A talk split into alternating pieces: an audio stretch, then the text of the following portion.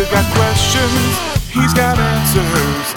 Even though he may not understand, he'll talk anyway. You got problems, he won't solve them. But he'll talk and talk and talk until he's blue in the face. Science, faith, and life. Ask Science. And here we go, edited into the show as a really exciting announcement. I just got an email from uh, my friend and manager, Brent, and it's a list of all the tour stops for the You're a Miracle book tour that I'm going to be doing uh, this April, late April, and early May. And uh, I wanted to go ahead and tell you the dates and the cities so you can save the date and also know we will drop a link where you can buy tickets to uh, be at these events. I'm so excited uh, to get back on the road a little bit again. So, April 27th, Atlanta, Georgia. We'll be kicking it off with you April 28th. That's the day of the book launch itself. I'll be in Nashville, Tennessee. Uh, in on April 29th, I'll be in Minneapolis, Minnesota. April 30th, Seattle, Washington. May 1st, Portland, Oregon. And back home in Los Angeles, California on May 8th. One more time, that's Atlanta, Georgia, April 27th. Nashville, Tennessee, April 28th. Minneapolis, April 29th. Seattle, April 30th. Portland, Oregon, May 1st.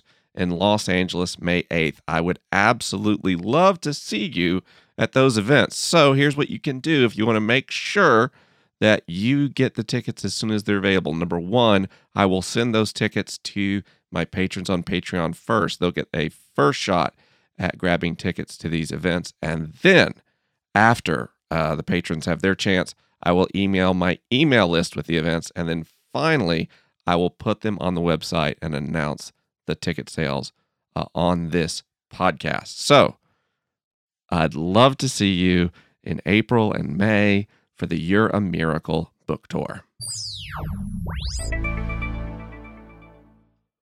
Well, you know, I've been doing more and more interviews on Ask Science Mike, and I always feel self conscious about that because as I listen to other people do interviews in media, I'm becoming aware that um, a lot of people imagine who their audience might be interested in and then try to reach out, and then they get a little briefing on that person and they do an interview and they have a lot of, you know, questions for that person because they're not terribly familiar with their work. And what I do is I imagine who of my friends and people I follow that you all would be interested in that I happen to already be obsessed with. And then I have to try to imagine what questions you might have if you haven't read every single book by a person or haven't really followed their work.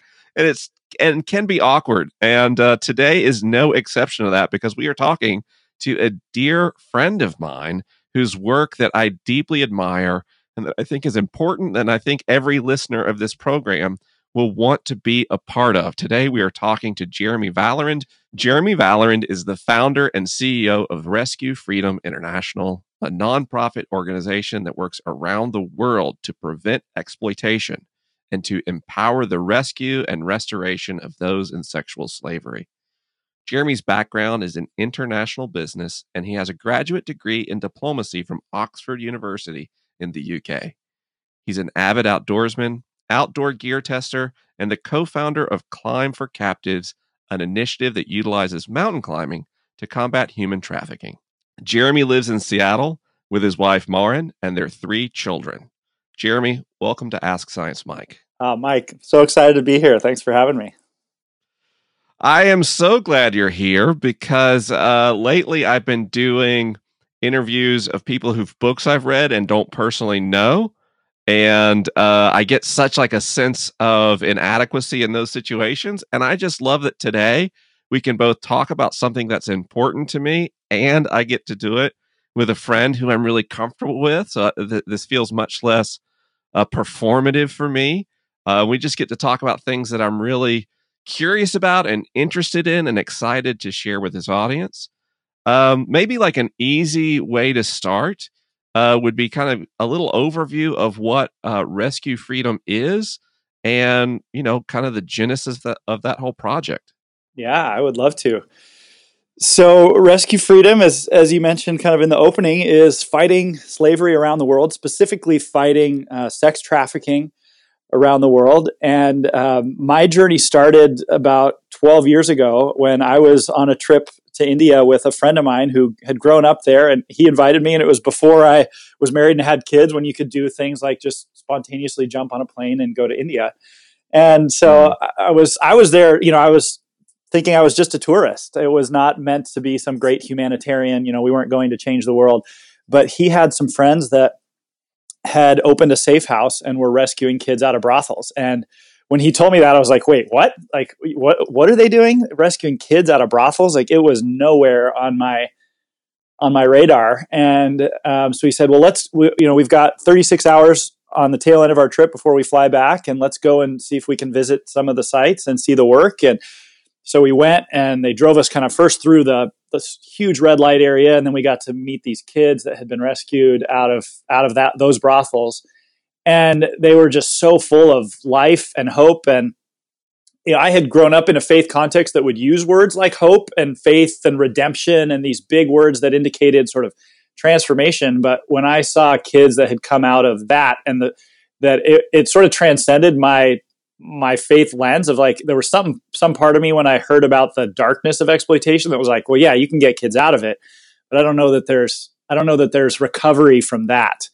Um, and then meeting these articulate young teenage girls that were getting ready to graduate high school and go to college that had confidence and were excited about their future, and it just honestly kind of wrecked me. I was like, I I I, mm. I, I didn't know that that that at a spiritual, emotional, or even at a physical kind of neurological level that you could recover from that kind of trauma. Um, so I kind of left feeling like I just got to be a part of this story, and I don't know what that's going to look like. And um, and so that's when I started climbing mountains and just trying to turn them into fundraisers. I was already my, one of my hobbies was climbing mountains, so I just started throwing these climbs together. Like, well, let's just support efforts to like bring that kind of hope to victims of human trafficking, and and it started sort of snowballed.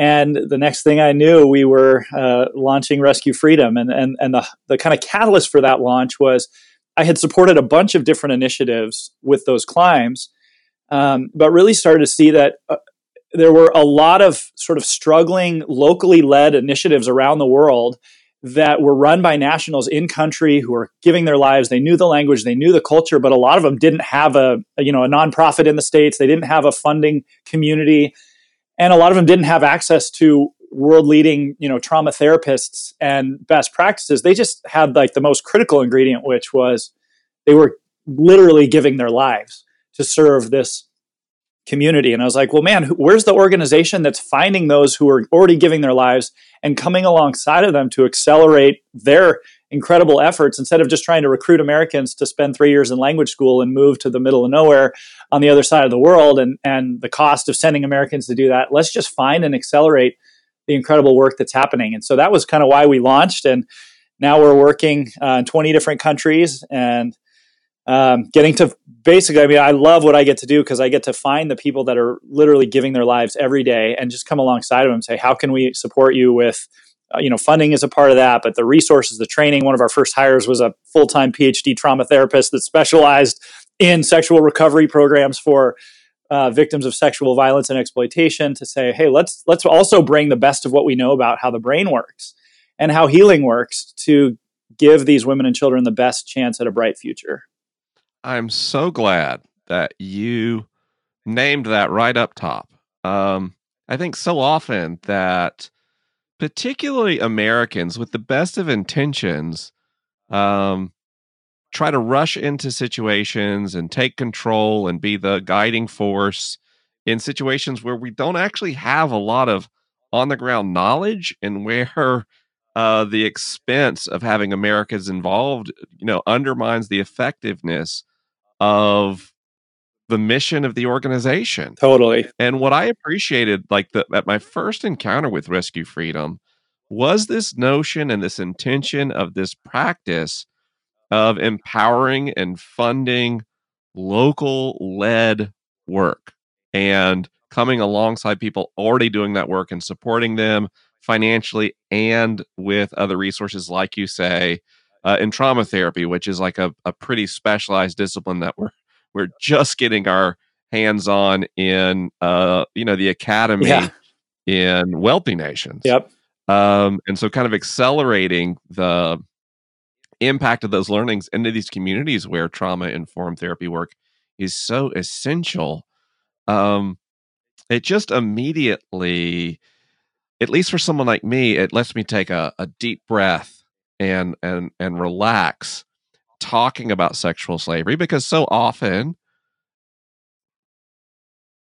we we immediately start to run into the the, the cultural issues of white supremacy and uh, you know American foreign policy and European foreign policy. Uh, and your approach lets us actually focus on on the real issue at hand here, and that is that issue of sexual slavery and human trafficking. Um, how did you go about cultivating that model? How did you um, how'd you get that off the ground? Because uh, did that come naturally, or was there a period of learning and research to realize that was the way to move forward? Yeah, it, so there was a process of you know there was about a four year window from when I started kind of raising support for different entities out there through these climbs and other means where I was learning a ton about the issue and um, you know and and there's certainly some fantastic you know anti-trafficking organizations that that we worked with or that that are you know sort of maybe more the the stereotypical kind of American um, entity, but that are navigating those cultural barriers really well. But I just saw so many people around the world that were giving their lives for it and that were alone. Um, you know, so initially part of it was um, you know there's there's nothing worse in in any area of life than feeling alone. Um, you know but particularly in this where i thought man these i would meet these people who were doing such incredible heroic work and just felt like they were the only ones doing it. Um, now coming out of the business world the the practical and strategic side of it was like well that's not if they feel alone and they feel like they're the only ones doing it that probably means they're also reinventing the wheel because they probably don't know what others have pioneered in their in their sector or in their sphere and so that means they're probably having to do a lot of extra legwork. And so if if we can connect them together it solves that that emotional kind of loneliness and helps them feel like man we're a part of a community. We're not just taking on the you know the mob or the mafia or the cartels who are you know the traffickers. Um, and that's that's one of the challenges of this work is you're taking on sinister actors who are perpetuating it. Um, but if you're doing it alone that means you're also isolated from knowledge and best practices and tools and training. And, and so, you know, initially I thought, well, let's just help these people not feel alone, have access to some of those those tools and those resources. Um, and and but you know, in all honesty, I was still a little naive in terms of you know, I thought I probably overestimated the importance of funding too. Of like, oh well, if if, if we could just double their funding, we'll double their impact. Um, but then realizing really mm. quickly, like, oh, some of those tools, like the trauma trauma therapy tools, um, and trauma training and trauma informed care models. Um, how impactful that stuff would be, and then also realizing, like you know, and it's funny. I joke in the nonprofit sector is I've I've still never met anybody that launches uh, a nonprofit or specifically a nonprofit working with traumatized population because they're passionate about boards, budgets, and bylaws which are like mm. the three things that if you have a successful organization, those three things become a huge part of your focus is you you know having a board, having a budget, and figuring out your bylaws. But nobody gets into it because they want to build an organization. The people we work with get into it because they want to save lives, they want to show people love, they want to bring hope into really dark places. And if it works, and they end up with a house full of of you know women and children, or they end up with this prevention program that's serving a vulnerable population of a few thousand in a community, then it's like, oh no, how do we sustain this? How do we fund it? How do we hire staff? How do we build a board? So we really realize we have to come alongside of them holistically. We have to provide organizational coaching and help them. I mean, we have several that are going through major, you know, either a founder transition or they've, you know, had a, some maybe it's a tragic accident and there's a new staff member that has to come in or um, so realizing how much of our work is is just helping people not feel alone in the operations, in the programs, and in life in general. Hmm you're on the front lines. How's it going? Uh, I mean, you know, I've read that slavery has never been co- more common in history than it is right now. That there are more human slaves on the planet in 2020 than there ever have been in the history of human civilization.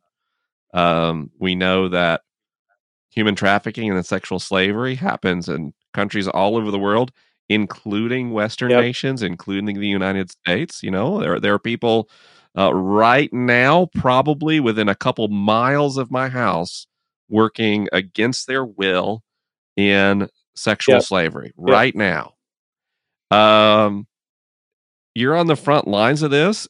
Is it hopeless, or um, or are we making some kind of headway? Yeah, and Mike, you've probably heard me say this probably a few times over the years that we've known each other. Uh, you know, there's this m- mantra that I I have to repeat to myself, and it's actually written on the wall in, in my office. It says, "It's not the injustice that drives us; it's the magnitude of hope." Um, that I have to kind of chant that over and over because one, it, it I I do believe it, but I don't believe it every day. Um, there are times where it's hard to remember that you know the the thing that um, at a big picture um, that there's this you know there's this tension. Every everything we do i feel like we're holding these tensions where on one hand there's more slaves in the world today than any other time in history. But then the flip side of that is it's the lowest number per capita that it's ever been. So in other words we have the we have the largest human Hmm. population that we've had in history.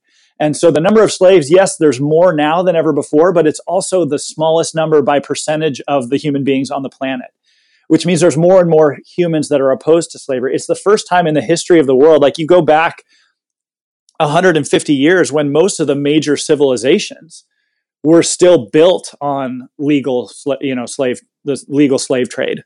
Um, certainly, you know, two centuries ago, um, the majority of the world's economies were built on the back of slavery. And now, for the first time in the history of humanity, every country of the world has essentially declared slavery illegal has passed laws to say that it is illegal in our country. Now, we don't have actual law enforcement of all those laws yet in all those countries. Um, but to sort of feel like we're standing at a unique time in human history to say the whole world has actually declared that slavery is in violation of what we believe to be the inherent dignity of mankind. Um, it's the first time in history every nation has actually said, "Yep, we agree with that." Now, again it's not it's not implemented in practice yet in those places but that's a really strong thing to build on when you think back to like the british abolitionist movement and the fact that wilberforce had to spend decades just to pass the laws to say can we at least say it's wrong before we actually implement it? Can we can we first even say it's wrong? Well we we have now every country of the world saying yeah it's wrong and we'll hopefully get around to enforcing that but you know and that's where we come in. So there there is room to be to be hopeful. We are seeing momentum. We are seeing a sort of human consensus that we want to point ourselves as a as a human species towards a future that is absent of slavery. I mean, that's uh that starts getting to the heart of something for me. I mean, obviously people who put other human people into slavery, uh, and especially into sexual slavery, they aren't great people, they're bad actors, but they're not putting people into these into this bondage because they're bad people. They're doing it because there's a market demand that they can capitalize on, right? The, the, these things wouldn't exist without a demand uh, for forced Yep. sex work. Um, what have you learned about where that demand is coming from, and how does the demand for forced sex work impact your work trying to liberate people from human trafficking? Well, I think I think you're spot on in in sort of identifying that you know fundamentally this issue is a demand is a demand issue. Um, and it and it's hard in some ways. Again, I came out of the business world where we, you know, you talk about things in terms of economic terms, and it's it feels almost inappropriate to like distill sex trafficking down because this is like lives and people uh, to distill it down to an economic like supply and demand chart. But at, at its core, it is a supply and demand, um, you know, framework at play, driven in large part by by this demand. And and so that's become a huge focus for us is saying how do we get to the roots of it? And you know i think when i first got into the issue i had the very visceral i mean my wife and i joke that i'm justice and she's mercy. Um, and Hmm. and I, I mean and, and in all honesty i mean i i, I would um, not just because i think my wife is amazing but i i think and and certainly even from a faith standpoint, I think one of there's this this faith concept that was sort of permeated through my childhood. This this this phrase from from Scripture that I'm sure you know of, where it says to to do justice, to love mercy, and to walk humbly. Um, and I think that's transcendent of you know every every faith and worldview. That so often we get that wrong. I think sometimes as Americans we flip that around and we love justice and we do mercy if we have to. Um, and I, I would have been guilty of that. I, I, I got into this loving, like I wanted to see justice. I wanted to see people like locked up, um, or maybe even you know I get men that come up to me like, hey, like if you need a sniper to camp out on rooftops and just start picking off these guys, like taking them out, um, you know, and and I think that comes from a good place of like we want to protect the vulnerable, we want to protect the innocent.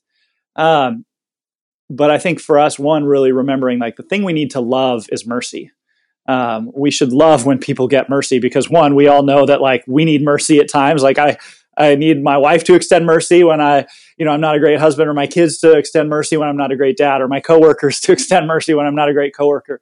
Um, but if if you love mercy without doing justice, it's actually a horrible place to live. If everyone's just giving mercy and nobody's willing to do justice, then injustice runs rampant. Um, and so we have to do justice while loving mercy. Um, and I think if you do both of those things in that order, the outcome is you're walking humbly because you remember, like, I, I needed to receive mercy at one point, so I'm going to be a little hesitant to, like, I, will you know, I'll, I'm going to love and celebrate mercy because that's what I need. But at the same time, we have to put bad, you know, perpetrators away. And if they're perpetuating injustice, like we have to do something, we have to step in. Let's do justice, but let's love mercy. So that was a really important orientation mm. shift for me in understanding the demand side is that many of these victimizers were the victims. You know, their stories of abuse and exploitation and the narratives that they received, the, the gender narratives they received as young men, um, you know, and, and by and large in the sex trafficking world, the demand creators are men. Most of the buyers are men. Um, and so the narratives they received about their masculinity and what that looks like and how that should play out in their sexuality or the abuse that they experienced at the hands of abusers. Um, and when you understand that, it doesn't mean that that, they, that you let them get away with that, but I think it helps to to approach it with a little bit more understanding and compassion, and it helps us then hopefully have the lens of, you know, the goal of of decreasing demand is not just to you can't just put away the existing perpetrators. You also have to look at where those perpetrators coming mm-hmm. from. And and i think you can only start to address like those kids who are being groomed to be future exploiters. Um, you know and looking at what what content in our culture i mean right now childhood exposure to pornography you know there's i think 11 states have declared porn a public health crisis because of you know essentially unfiltered access that children have to pornography. Um, and 88% of online pornography depicts acts of violence against women. And so if if our young people um, and and men and women are, are boys and girls are growing up, you know, consuming this, um, understanding the effect that that has on their brains and on their sort of dispositions and on their view of masculinity or femininity or their gender roles, you know, it it starts to feed this picture of I'm actually more interested in what's demand going to look like in 10 years than I am right now because I think right now we're barely we're just seeing the tip of the iceberg with what's happening in culture, unfortunately.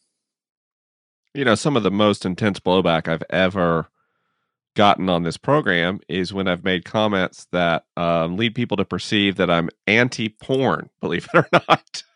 um, and, but the reason I tend to have concerns about internet pornography is not because I want to be a prude or I don't think people should have control over their sexual agency uh, but for the things that you've just talked about, the the kind of pornification of sexuality, which encourages kind of objectification of men and women, seeing people as objects when sex comes into the picture, uh, but also seeing women as objects that should be demeaned. The the the the the you know the association of sex acts that are more gratifying towards mm. men is common in pornography, and as you just stated, how common depictions of varying levels of violence towards women's bodies are becoming an integral part of the production of pornographic media. Uh, you know, these things are are, are yeah. wildly concerning, and the the research tells us do impact the way people view themselves, the way women view their bodies, the way that men view their bodies. It affects arousal outcomes. It affects the expectations that people bring into what sex, partnered sex, looks like uh, because of what they've seen in media, especially as children are seeing pornography at younger and younger ages. And I, you know, I thought about that, and you know, you spoke of. I agree. I, it does seem like, like we have a nearly universal human consensus that slavery is wrong, uh, and yet in our media, I see uh, between throwaway lines and sitcoms and jokes and internet comments, um, references to sexual yep. tourism for single men. Um, it, you know, lighthearted jokes about that. And uh, we're talking about a tremendous, tremendous human impact, a large economic system involving billions of dollars a year. This is why I think it's important that we we have better conversations about sex and sexuality and sexual media in our culture uh, the the kind of discomfort we we have, especially Christians, especially Christians who grew up in a religious context, or excuse me, Americans who grew up in a Christian context, our shame over discussing sexuality directly drives the pornification yep. of our culture, and I believe therefore also drives this kind of shame based cycle uh, because lots of people, especially men, um, are so unable to communicate openly about their sexual needs and desires, whether or not they're in a relationship with another person, uh, that they do things that go against their values. There's a lot of people in the United States, especially men, uh, who visit uh, brothels, both domestically and abroad, in an attempt to have access to to sexual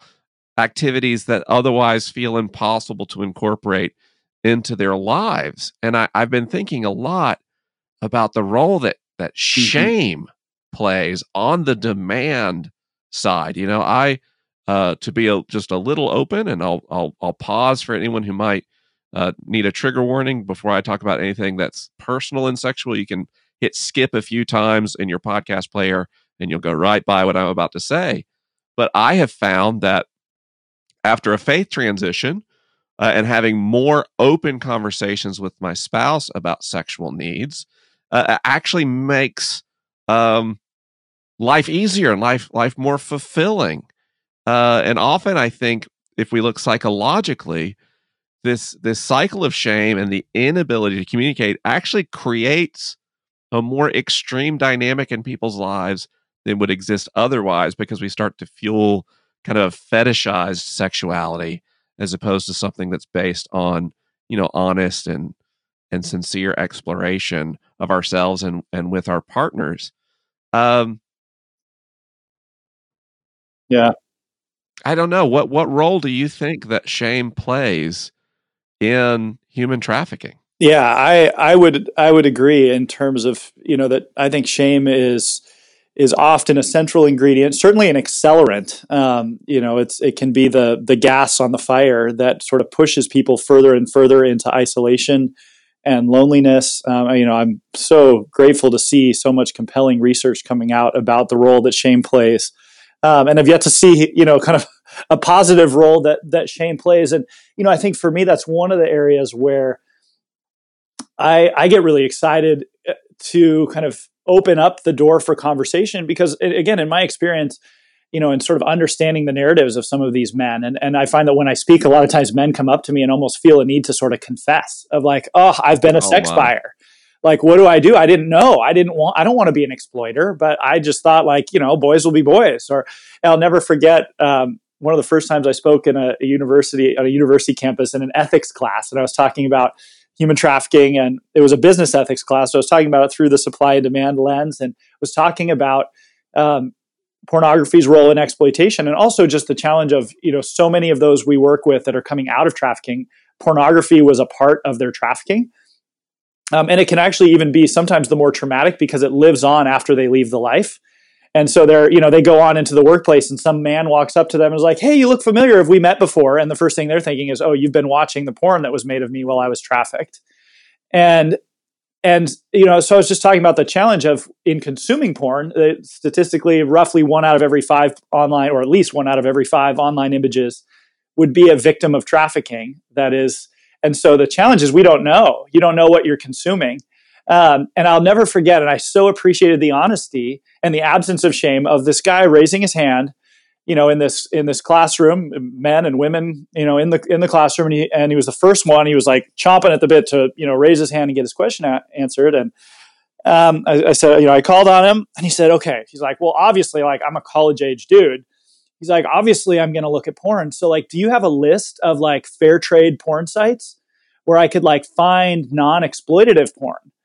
Um, and and I, I you know, I, everyone kind of laughed, and I was like, well, one, like, thank you for asking that. Thank you for you know being open, being real, being honest, and being willing to pose that question. And and thank you for the heart behind that. Thank you for saying, hey, can I find non-exploitative porn? Like, can I find fair trade porn? Because uh, I appreciate the the heart behind that. Now, now let's unpack you know, and get into some of the why why I think that's probably a fallacy.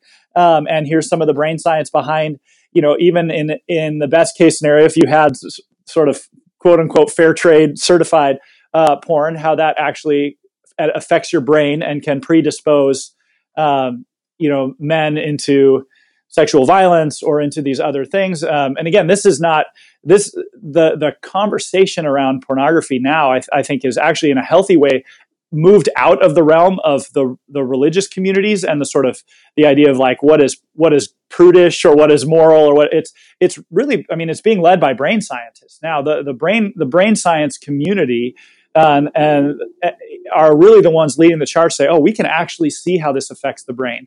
And probably the most passionate community of um, that's sort of getting on board from a like online um, sort of social movement is actually former porn addicts who were so impacted and oftentimes physically numb to the point of an absence of a, an ability to engage in physically intimate relationships in person because um, their brain needed a level of stimulus that couldn't be replicated in person.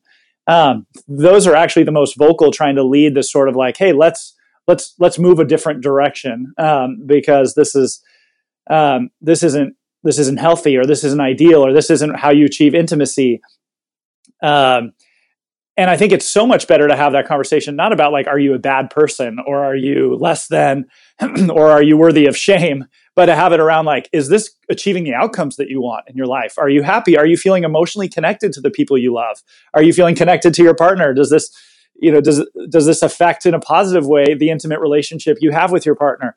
That um, it's easier to have those conversations sort of scientifically and practically than it is to have them morally um, and and hopefully our hope certainly is that it gives people the chance to say let's take shame out of this because this doesn't this doesn't mean you're a, a bad person that you should go hide in the shadows. Um, this is a very this is a one a very common uh, you know we're all sexual beings like that typically for most people um, this is going to be a lifelong topic if you're an honest human being that's that you're on some progression of dealing with sex in health and unhealth at any given time in your entire life you have either a, a, you know an increasingly healthy or an increasingly unhealthy, and usually probably ping ponging somewhere in between. So let's create mm-hmm. the space to have honesty about that at least. Um, so I'm so thankful. I mean, I, I, love just you know even your heart behind how do we ask honest and sincere questions without judgment? Because um, most of us didn't grow up around context where you could apply that that phrase, honest and sincere questions without judgment, to sexuality. Um, and so people mm. were hiding in the shadows dealing with that. And the only thing we know about the shadows is that push they get darker and darker and darker. This episode of Ask Science Mike would not be possible without the support of BetterHelp. But did you know that BetterHelp is not just a sponsor of Ask Science Mike? They are the provider that I use to get therapy myself. Every single product that you hear mentioned on this program is one that I personally use on a paid basis. That's right. I am a paying subscriber of BetterHelp, and I get so much value from it. BetterHelp is an online, affordable counseling service that you can use anytime and anywhere to talk with a licensed and professional therapist. You can do that right in the app with a video chat. You can connect through a phone call. You can do text chat back and forth. Whatever is most comfortable for you is what BetterHelp provides. It's secure and allows you to connect with over 6,000 licensed therapists, which is really amazing. Here's how the process works. If you're wanting to pursue therapy in the comfort of your own home or an environment that is uh, easier and more accessible for you than trying to get to a therapist's office, you can go to betterhelp.com slash science mike where Ask Science Mike listeners will get 10% off their first month's service. When you get there, you'll fill out a quick questionnaire that will help BetterHelp connect you with a counselor that you love. I know people tell me all the time one of the most intimidating things about starting therapy is trying to find a therapist, and BetterHelp handles that process for you. But you say, but what if I don't like my therapist? That's no problem either. You can change your therapist at any time, no questions asked, for no additional fee. So there's really no easier way to get started in getting the professional support that can help you grow and change and heal. So why not start today? Go to betterhelp.com slash sciencemike for 10% off your first month's service. Well, you know, I, th- I think it's so interesting. Um, this podcast, because of that that approach, um, it has a very strange audience. You know, I've got uh, evangelical Christians who are political conservatives who listen to this program, and I have atheists who listen to this program, and I have libertarians, and I have literal Marxists and anarcho communists, and it's just this very, very uh, different mindsets all listening to us talk right now. And one of the reasons I wanted to have you on the program so much is because when we look at the complexities around sexuality and human trafficking, uh, it's overwhelming no matter what worldview you bring to the table. You know, uh, here's a story that uh, I don't know that I've told public before. I, have told in probably a dinner party setting, but a few years ago, I got invited to um, Amsterdam to be part of a Christmas special, if you can believe that, on on on television over there. Um, they were doing a Christmas special with me and Pete Rollins, which is a pretty pretty wild pairing for a Christmas special. And um, when I travel to Europe, I I get jet lag so bad, and I've learned that if I go to my hotel, I will fall asleep immediately and then have jet lag for five days. So what I do now is what I call like um, you know my like uh, endurance march. As soon as I arrive, I drop my bags in the hotel room and then I walk and I don't stop walking until the sun goes down. I like it. And it's also a it's a good way to get to know a city. So I just walked around Amsterdam, no map, just exploring. And I saw this steeple in the distance. And I've I've got a thing for churches. I just love church church architecture. I love to find a church. I love to ask someone there to tell me as much of the history as they know. Maybe ask a few people before I look it up because I like to get a feel for not only the church and the setting, but when you ask someone about the history of a church, you really learn about the impact of that building and the mm. people who built it. And so I found something that's called basically the new church was the name of the church. And it was a beautiful building and it was very old. But I said, well, if there's a new church, there must be an old church. And I said, Is there an old church? Was it here or a different site? And the person said, Oh, yeah, it's over there. And they point, and in the distance, I could see another steeple sticking out above the rest of the city.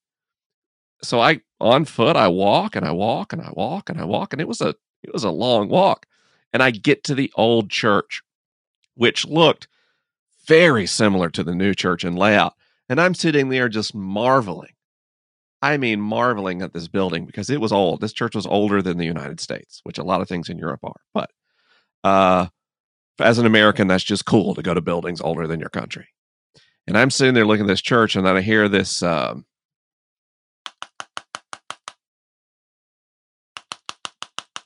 and I kind of look around. I don't see anything, so I keep looking at the church, and I hear.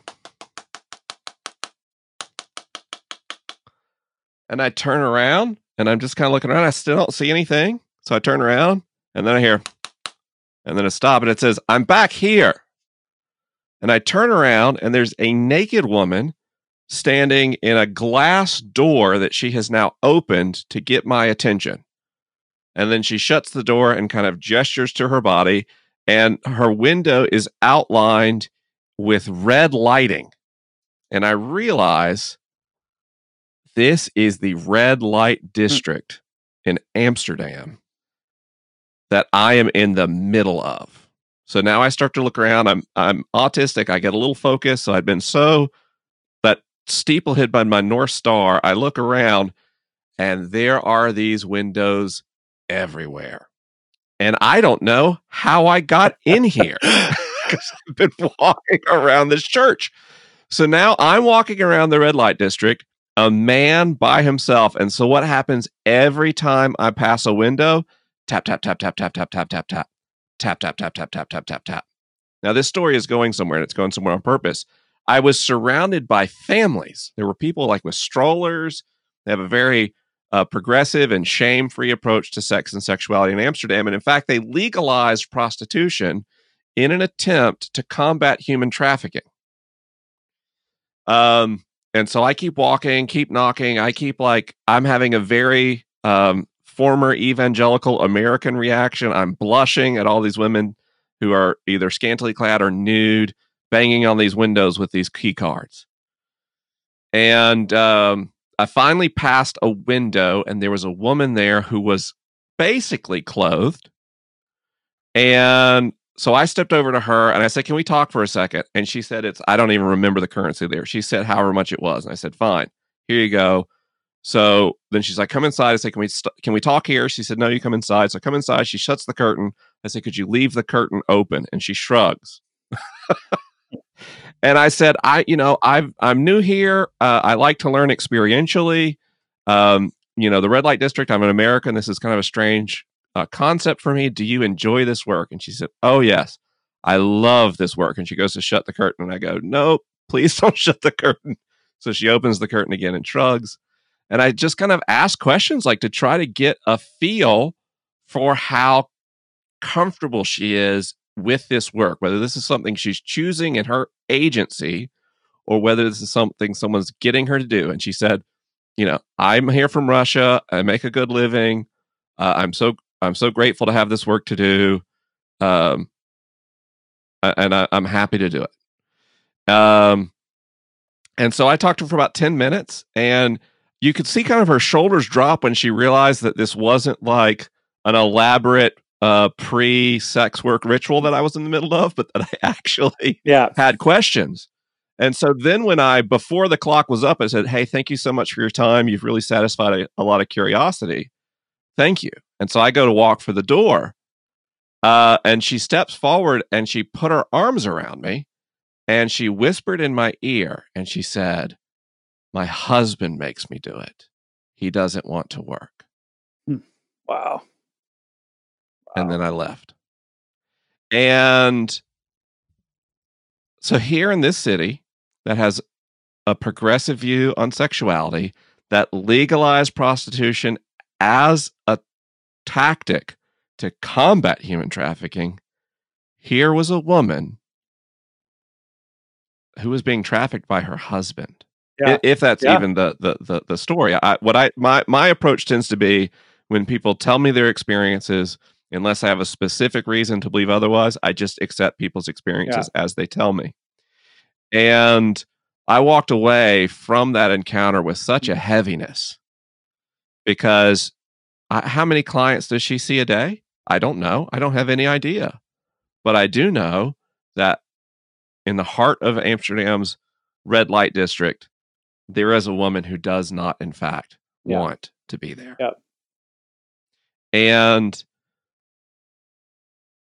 I say that because it's not a matter of progressive or regressive social policy that will prevent human trafficking.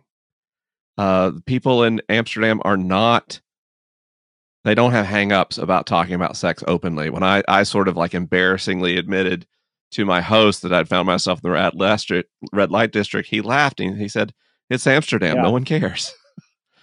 and yet in that context still there's enough demand yep. for sex work um, that that people are forced into it against Yep. their will.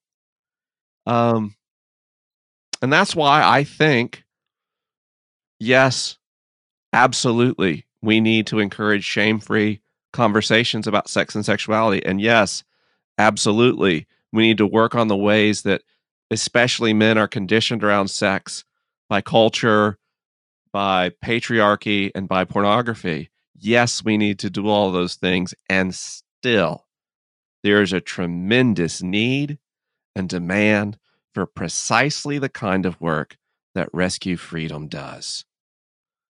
And for people who agree with me, Jeremy, how can people get involved? How can they make a difference for people who are caught in sexual slavery? Well, Mike, thanks for sharing that story. I, I haven't, I actually haven't heard you share that before, so that that was uh, really powerful for for me to hear. And I think it, you know, for maybe listeners that haven't spent time with you personally, as I've you know been able to over the years, you know, I think it one it shows you know something about who you are that you know in ten minutes with this person who uh, y- you know is is sort of towing the line and saying saying what she's supposed to say in terms of that she loves doing the work um, but that she felt safe enough in a 10 minute window to confide in you something that was a high risk truth to confide in someone you know the, the Mhm. words that she spoke she spoke at great risk to herself um, and probably hasn't spoken to many people Mm. um, and so you know that you know for me i think one it says something about you and, and the way that you engage people. Um, but i think that does also capture the tension. And and we live in that tension as well of of you know of people who who at times are willing to say hey oh yeah no i love this. This is really empowering. Um, but what we've found time and time again in working with survivors and and the more i've worked with survivors the more that i you know that i question those earlier narratives of oh no this is empowering or this is what i want to do um, because and the the data suggests otherwise. And certainly the survivor narratives suggest otherwise even though many of them were vocal while they were in the throes of it um, to the contrary. And um, so yeah I, I so appreciate the way you kind of captured that that tension. And you know i think that's one of the things that we want to invite people into is this understanding that yes many of us are drawn to this issue because in a in an era of like partisan politics you know seeming at their peak and people like what can we possibly agree on? that human trafficking on one hand is a thing that most of us can really rally around. And that's one of the things i love is i get to work with people from all different walks of life from all different political backgrounds from different faith backgrounds that are like hey we can come and unite around this. Um, but at the same time to understand it's a nuanced issue um, that there's there's nuance in it and we have to engage those those nuances. We have to be informed about some of these realities of of how they play out in you know in in the real world with whether that's you know in, in amsterdam policies around legalized sex work or um, you know around pornography and and what should we be doing as a culture to protect our children from unrestricted access to pornography? Um, and to kind of engage those nuanced conversations. So one of the things we tell people is we try to put as much of that content out to kind of capture the nuance and educate people in a meaningful, meaningful way through our social media.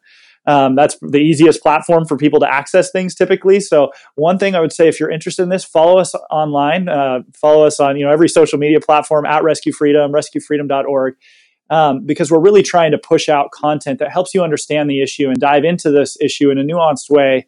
You know, that's not that's not just pounding on the shame or this idea of like, oh, we're all just these. You know, it's not just about bringing justice. It's not just a one dimensional issue, but it's a chance to really captivate your heart um, for an issue that's plaguing humanity um, in a significant way in this day and age. Um, so certainly following us online, um, getting in, involved. Certainly, if if people are you know compelled to to give and invest in this work, we are always happy to to have new new people join the community in that way and deploying those resources to transform as many lives and to provide trauma informed care to some of the most remote remote parts of the world.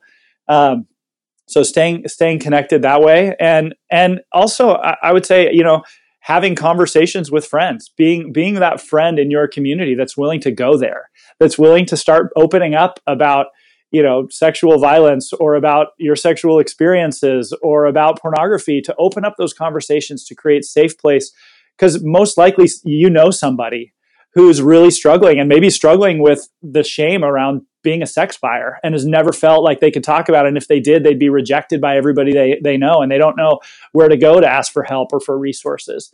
Um, and starting that conversation about pornography might be the thing that opens the door for them to have a safe place to say, you know, I, I think I want help. I think I, I think I want to see my sexuality or my relationship my intimate relationships differently. Um, but somebody's got to lead those charge in the, in the context, lead those conversations in the context of community. And, and Mike, that's something I appreciate about you that you've been somebody that has been willing to go first in hard conversations and say, I'll put myself out there and hope that you know that that opens a opens up the safety and or creates a safe enough place for you to, to for you to follow along and, and feel like you can you can be known and loved and cared for for who you are. And um, in the time that I've known you, you've been you've been pretty pretty consistent in that theme. Somebody who's willing to put yourself out there to create safe places for others. I care a lot about it, and um, I'm going to say something I almost never say on the program. Um, but I want I want everyone listening to know how much this means to me. Every year, uh, my friend Steve Fortunato hosts a dinner that's a fundraiser for Rescue Freedom.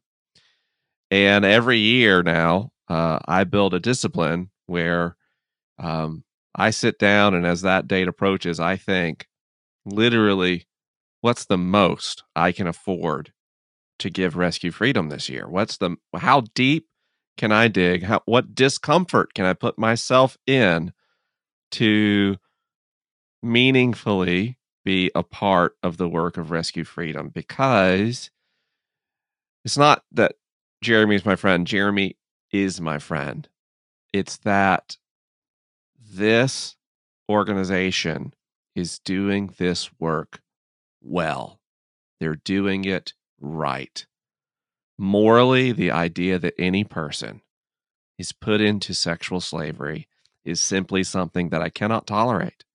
And if I didn't do something, I wouldn't be able to function or get up in the morning. But I don't know. I, I can't go to the right places. I can't connect with the right people. I don't have time in my day. But what I can do is figure out what I can afford to give to Rescue Freedom, who will turn around and take that money and they will find a person and an organization that is in a local community and they will offer them funding and they will offer them resources in a way that rehabilitates children and women who have who have been trapped who have been preyed upon and who have been abused so friends i ask you from the bottom of my heart with absolute sincerity would you join me in being a part of what Rescue Freedom does because what they do makes a difference. And Rescue Freedom believes that slavery can be stopped mm-hmm. for good. And I know that the people involved won't rest until it is. Jeremy, thank you so much for joining us on Ask Science Mike today. Your life and your work is so meaningful to me. And even saying that is less meaningful to me than the hmm. work of the people who you support so well. Well, thanks, brother, and uh, thanks for thanks for your friendship. Thanks for your voice, and thanks for um, all that you do on behalf of those who often feel that they have no voice. So I'm grateful for you. Thank you, my friend.